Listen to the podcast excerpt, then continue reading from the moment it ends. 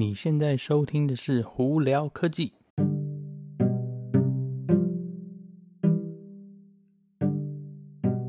嗨，各位观众朋友，大家好，我是胡老板，欢迎来到今天的《胡聊科技》哦。今天几号？今天九月二十八号。那今天有哪些新闻呢？主要是我今天 cover 两个好了。今天是讲有关 TikTok，还有 Tesla，特斯拉再下来的一些布局哦。那那个，我们先回到 TikTok 好了。呃，TikTok 呢，之前嘛，其实跟微信碰到同样的遭遇，就是要被美国政府就是下了禁令。那之前我们有一集有讲到说，微信被救了嘛，基本上那个禁令被那个呃法官，就是最高法院的法官呢推翻掉了嘛，所以目前的那个禁令是没有办法生效哦。那同样的呢，TikTok 呢，其实禁令生效了，但是美国最高法院呢，其中一个法官也是下了一个令，那下了法令说，这个禁令目前没有办法生效，因为他们他不确定说这个禁令是不是合法的，所以等到在这个呃禁令确认是合法之前呢，呃 TikTok 在美国还是可以继续营呃营运啊，然后可以被下载哦，所以目前就等于说微信跟 TikTok 暂时都是避开了这个。这个问题啦，应该这样讲。那实际要到什么时候呢？要等到这个法令真的被就是 review，就是审核过了以后呢，才会决定说可不可以真的实际被执行哦。好，再来，我们来聊有关特斯拉的呃一些小，也不能说小嗯大新闻，就是一些小新闻。那上礼拜的那个经过那个 Battery Day 啊，就是电池日哦。有很多新闻已经猜测出来。那今天呢，在 Elon Musk 应该是在 Twitter 上头呢，还有一些更多的一些新闻有关未来的特斯拉的走向嘛。那目前我们知道可以确定确定的是说，特斯拉会有新这近两近几年来会有三部是绝对是确定会贩售车子。第一个就是他们的 Cybertruck，就是他们那个盈盈大大的那方方正正的皮卡。那另外一个呢，就是他的那个两人的超跑，就是 Roadster，然后再来就是他的那个大卡车的车头货车那个 Semi Truck。目前这三个是确认的嘛？那上礼拜在电池日的时候呢，Elon Musk 他们就有讲说，他们在下来还要开始，呃，就是设计还有制造一个两万五千块钱的一台电车哦。好，但目前虽然是说是两万五千块。我们其实并不是知道太多新闻是有关这部两万五千块的车。那多数之之前上礼拜的猜测，他们是说，哎，如果电池降价的话，那你再把 Model 3啊，再拆掉一些东西啊，有的没弄弄搞搞拼装一下的话，基本上你就是可以拼装出一台两万五千块的车嘛。那那个 Elon Musk 今天在他的 Twitter 上头就是跟大家确认说，哎，特斯拉不会这样做。因为 Model 3呢，基本上呢，它没有意义去把它做一个更同样大小、便宜的版本。它这部两万五千块的车是要重新设计的一部车哦。那实际上是要怎么设计呢？嗯，就不知道啦。我我个人猜测是可能会有一个类似小一点的，有点像那种五门五门的 Hatchback 呃的车子出来。可能我在猜，maybe Model Two 吧，应该不会啦。但就是说，基本小一点、窄一点，但是就是比较适合一些亚洲市场或欧洲市场的车子哦。我个人觉得他们应该是会这样做。那再来呢？呃，大家可能比较没有注意到是特斯拉的目前就是商品的那个呃策略呢，应该是说他会，他们目前比方说 Model S、Model X、Model 3跟 Model Y，其实都是。一台车去符合全世界的的法规跟要求，不管是左驾右驾，但基本上呢，呃，它是一个设计全球卖，这四款车都是这样的，一个是设计全球卖。那再下来呢，呃，以目前 Elon Musk 透露出来呢，它再下来还会有另外两台车子要设计出来，就是不是那个两万五千块的车，另外还有两台车。呃，在目前在安排、在制造、在设计当中啦，不是制造，对不起哦。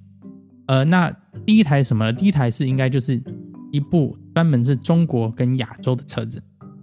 好，那另外一部什么？另外一部是专门是供欧洲的车子。那个这个就跟他们之前的那个呃设计方法，还有以及他们的 strategy 有点不太一样，就是因为现在变成说这两款车子应该是不会卖回美国，因为他的设计的车子就比较是专门是给那边的市场，而不是说美国。但其实你这样子想一下的话，有一点算算是很应该是正确的走法。为什么呢？因为第一个。早期那特斯拉它的工厂只有在美国，在美国北加州 Fremont 嘛。那这个工厂要做出来车子是要卖到全世界各地的。呃，那因为可能有关税啊，有些关系，所以每一个地方的车子的价钱都不一样。但基本上呢，这个车子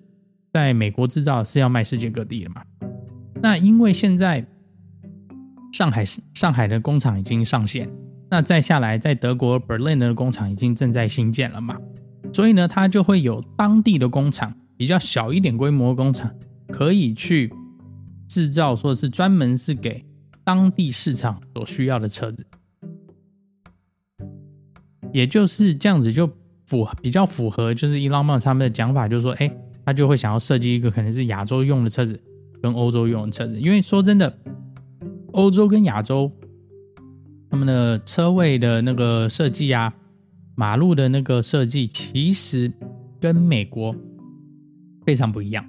哦，为什么这样讲呢？比方说，我说拿法国为基础，法国，比方说在巴黎头，很多就是很古老的街道，很古老的城市啊，呃，那路都比较小，比较窄，那可能充电站也没有那么普遍的情况下，它比较没有办，多数的那个就是。用户比较不会去买一个很大的车，比方说 Model S 或 Model X 嘛，所以相对来说，这两部车在那边市场就相对就很小。那换作是这样子的话，它其实当它的欧洲的那个呃在德国的那个厂已经上线的话，它合理的应该是要去设计一台就是小车，专门是给这种城市拥挤的道路来来使用的。那相对在中国也是啊，因为中国啊、日本啊，很多亚洲地方都寸土寸金嘛，那人口密度也高的关系，所以相对在路上的呃路可能就比较窄，或者停车比较不好的情况下，哎，那或许应该也是设计一台车专门是给那边市场的。那刚好那边也有工厂啦，所以就不需要说在美国工厂那个设计制造以后，然后还要千里迢迢把它运到中国去卖嘛，直接在当下去设计制造，应该是最好的。省了中间很多的运输费，其实运虽然说运输费不是那么那么便宜，呃，不是不是那么贵哦，对不起，但是其实也不便宜，因为它你光是运输费呢，你还要付什么呃保险啊，一大堆有的没的，所以而且你等于是说我今天造完了车，我不能马上卖，我可能还要过一段时间运到那边过了海关什么什么有的没的才能卖，而且更何况这样子做的话还要增加关税的一个部分，所以呢。